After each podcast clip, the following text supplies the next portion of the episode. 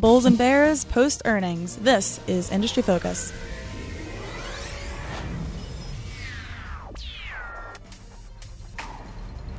Welcome to Industry Focus Healthcare Edition. This is your host, Kristine Harjes, and I'm here with Motley Fool healthcare analyst Todd Campbell. And today we're doing a post earnings pick 'em. So we've got earnings season pretty much in the rear view, and we thought that we'd chat a little bit today about some stocks that look like buys after their earnings reports and ones that look like sells. Todd, do you want to kick us off? What's a company that you're feeling bullish on on the heels of this quarter's earnings? I think this is a great topic, by the way, for us to be discussing. You know, the market has been a little bit wonky lately. This is the perfect opportunity for us to go in there and be able to highlight a couple stories that investors may want to think about um, to help you know them stay a little bit more longer term focused. And from that standpoint, the one name that jumps out at me following earnings is Regeneron. And you know, Regeneron's had a lot of news lately. I'll get to that in a minute. Um, that supports owning it, but you know, you got to begin a conversation with Regeneron by talking about its drug Eylea.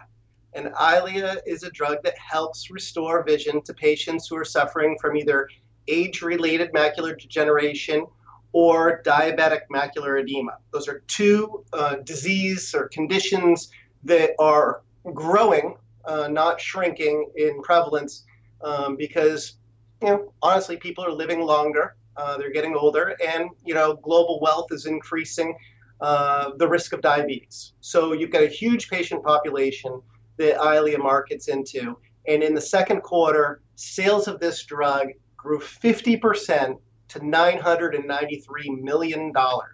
So you've got a $4 billion run rate, up 50% from uh, last year. And that's kind of unheard of. I mean, usually you get to a certain point in, in sales, and let's say that it's billion dollar blockbuster status. And you know, sales growth tends to peter out and starts to mirror more like um, you know how many new cases are being diagnosed annually. That's kind of how the growth works. Um, but as it stands, Eylea continues to grab share at, at an impressive clip. And, you know, it's competing against Novartis, uh, Lucentis, which still does four billion of sales of its own, and off-label use of the drug Avastin. And that just uh, shows you how big that market is that it can support all of those really, really popular drugs. Absolutely. You know, Eylea is is winning in this battle for Regeneron. And, you know, who knows if it becomes a $5 billion drug, a $6 billion drug. I, I, don't know. No one knows, right? Toss some, toss some shells up in the air, see where they land. But guidance but, for its growth seemed to be pretty good, right? Yeah, not only did they report the, you know, the, the stellar sales numbers, but they also said, hey, you know what? These numbers are so good and our outlook is so good for the stock now. We think uh, for this uh, drug now, we think that um, revenue is going to grow you know, by 10 to 15% more than we thought heading into the year. And so, heading into the year, their projection was 30 to 35% growth. And so that's a huge jump from a number that was already pretty big.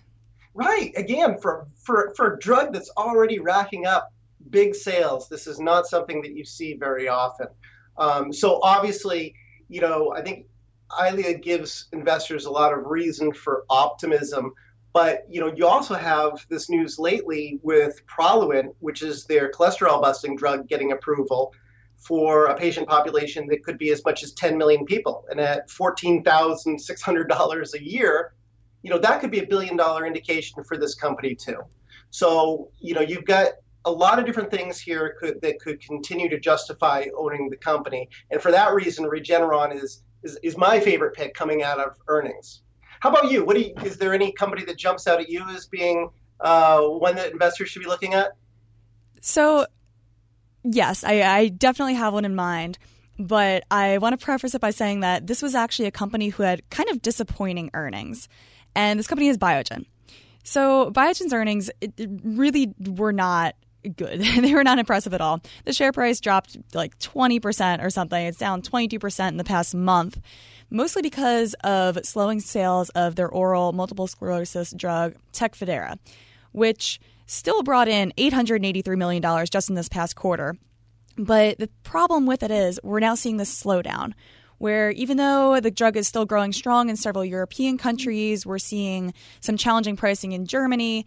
And potentially even more frightening, we're seeing a couple of patients have contracted this potentially fatal brain infection called PML that were on the drug.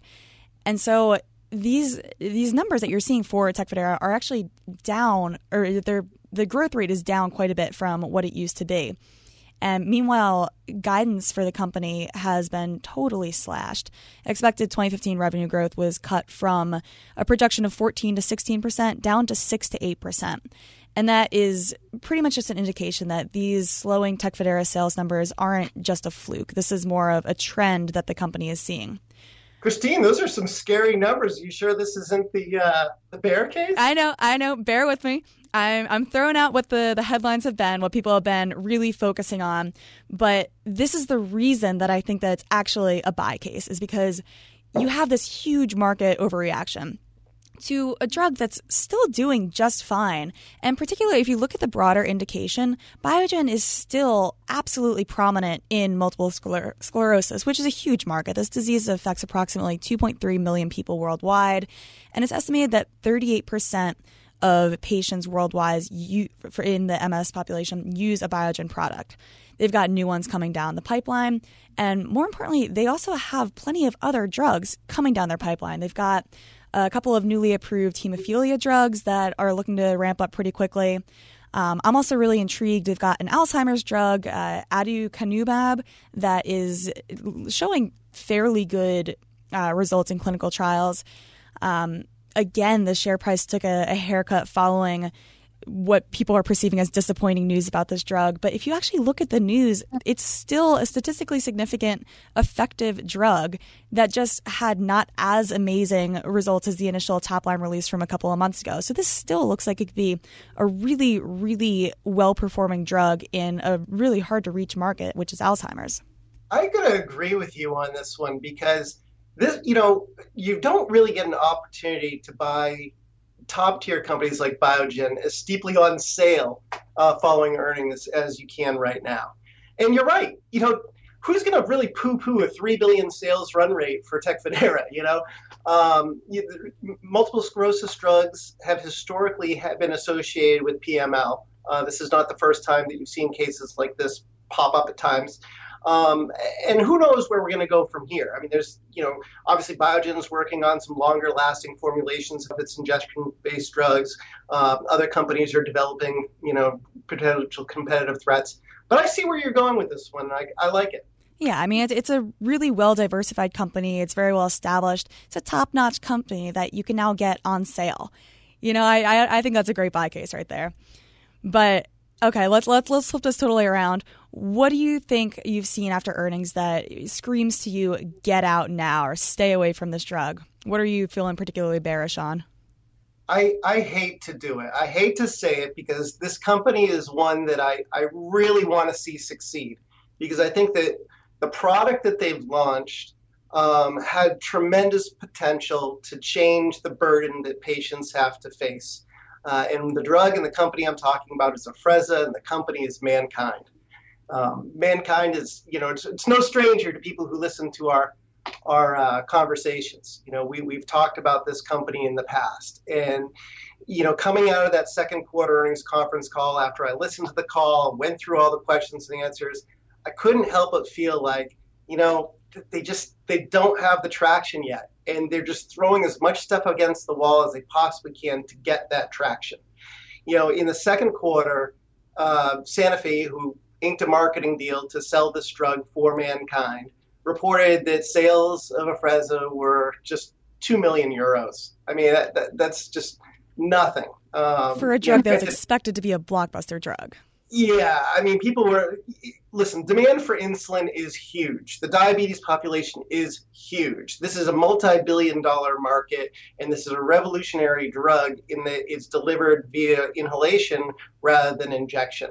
The reality, however, has been that there's been too many hurdles to getting payers to pay for it. Too many questions from doctors on how to, you know, make sure that you know people get the testing that they need to before they get on it these are all struggles that unfortunately are weighing down um, how quickly you know this this drug is gaining market share.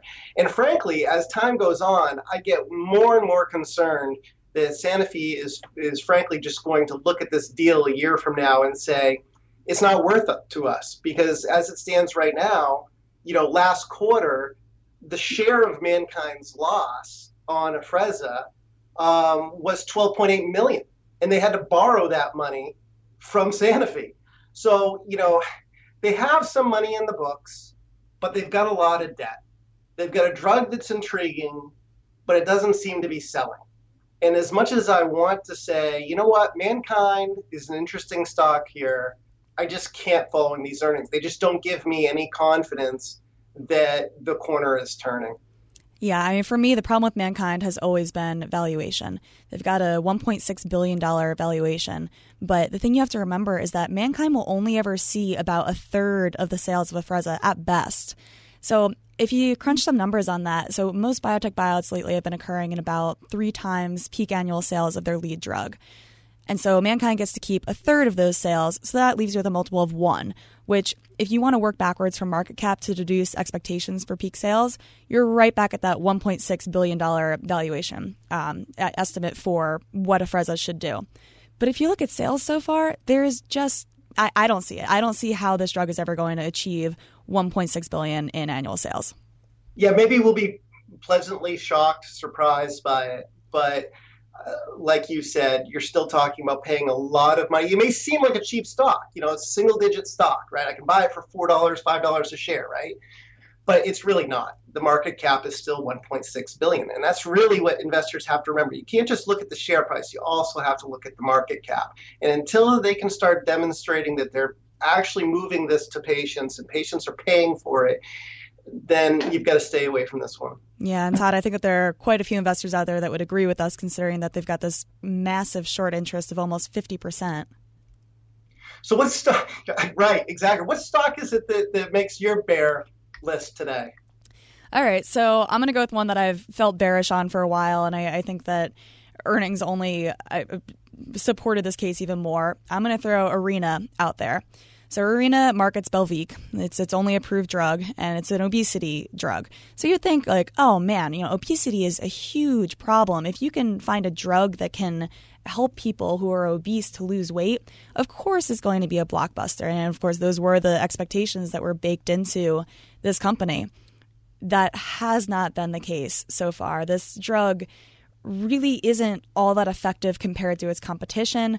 Really, none of the obesity drugs have been uh, that great so far. They've all been a bit of a disappointment. And so when you've got weak performance of the main drug coupled with pretty high cash burn, I would not buy into this company at this point. I'll say that. there's just too many competitors. You know, they everybody thought, yeah, great, this is this is going to be a game-changing drug. You know, this whole class will be game-changing. It's a billion-dollar market opportunity, and unfortunately, a lot of drug developers thought that too. So now you've got all sorts of competition that's hit the market, and they're all fighting over crumbs. Yeah, exactly, and you know. Uh, Arena tries to say that, oh, well, this once daily form- formulation of Belviq called Be- Belviq XR that is currently awaiting submission to the FDA for approval. And their, their company is saying, like, oh, well, this is an easier dosing regimen. And so then it could beat out competitors like Orexigen's Contrave. Personally, I, I'm not seeing it. Yeah, and I agree. I'm not seeing it either. Yeah. You know, Contrave is is so far it's the, I think it's the prescription market share leader at this point. I think what's really going to come down to is do any of these drugs over time show a cardiovascular benefit? And that's whoever does that will probably end up winning this battle. Right, and, and those are like, those are long term kind of trials that we're talking yeah, about, which are super yeah, expensive. You're not going to get those answers next week. yeah, for sure. Um, I, I also will throw it out there that Arena's last bit of hope for at least the way that I see it, is a drug that's called APD 334, which is in phase two for ulcerative colitis. But the problem that I see with this drug is that it works really similarly to Receptos' drug, ozanimod, which Receptos, if you recall, was just bought out by Celgene for 7.2 billion. So I think some people are looking at that and saying, "Oh man, 7.2 billion for Receptos, which makes ozanimod. Arena has this kind of similar drug. Maybe it could be a buyout target." But the thing is, ozanimod is so far ahead of Arena's drug. It's got other indications that's already working through. It's in phase three for multiple sclerosis, it's in phase two for Crohn's disease. And I just think that Celgene would have picked up Arena for far, far cheaper than Receptos if it thought that this drug had any hope. So that that's not a good sign either. Right, especially since Arena would have to compete against Celgene, and I don't think anybody really wants to compete against Celgene. Yeah, that's a great point as well. so, Todd, uh, who else are you looking at for uh, maybe next earnings season? Is there anybody that you've got your eye on looking for some positive catalysts? There's, I don't know. I mean, there's so many names out there um, that I think offer upside. I mean, Celgene is actually one that is one of my favorites. And in full disclosure, I happen to be long it. Um, I think there's a lot of things that can move the needle and continue to grow their sales uh, and profit there. So that's yeah. one that I would continue to watch if I were an investor. There's you totally know, a reason why that name comes up on this show all the time. yeah, you know, I think that one of the things that investors need to remember going forward, especially heading into earnings, is a lot of these you know really small cap plays they don't have any revenue yet they don't have any earnings yet so you're really looking at you know them telling you what the developments are in their pipelines. And you know, so I think that you when it comes to earnings reports, you kind of have to pick and choose. You focus on the quality stocks, you know, these big cap names that you and I mentioned. Um, try to avoid some of the tertiary, secondary names, and then you know always approach this industry with you know a healthy dose of caution. Yeah, I think that's excellent advice. And I'm also going to remind everybody listening that, as always, people on the program may have interest in these stocks that we talk about. And the Motley Fool also may have formal recommendations for or against them. So don't buy or sell just based solely on what you've heard today. Definitely dig in, read those earnings calls, do your research.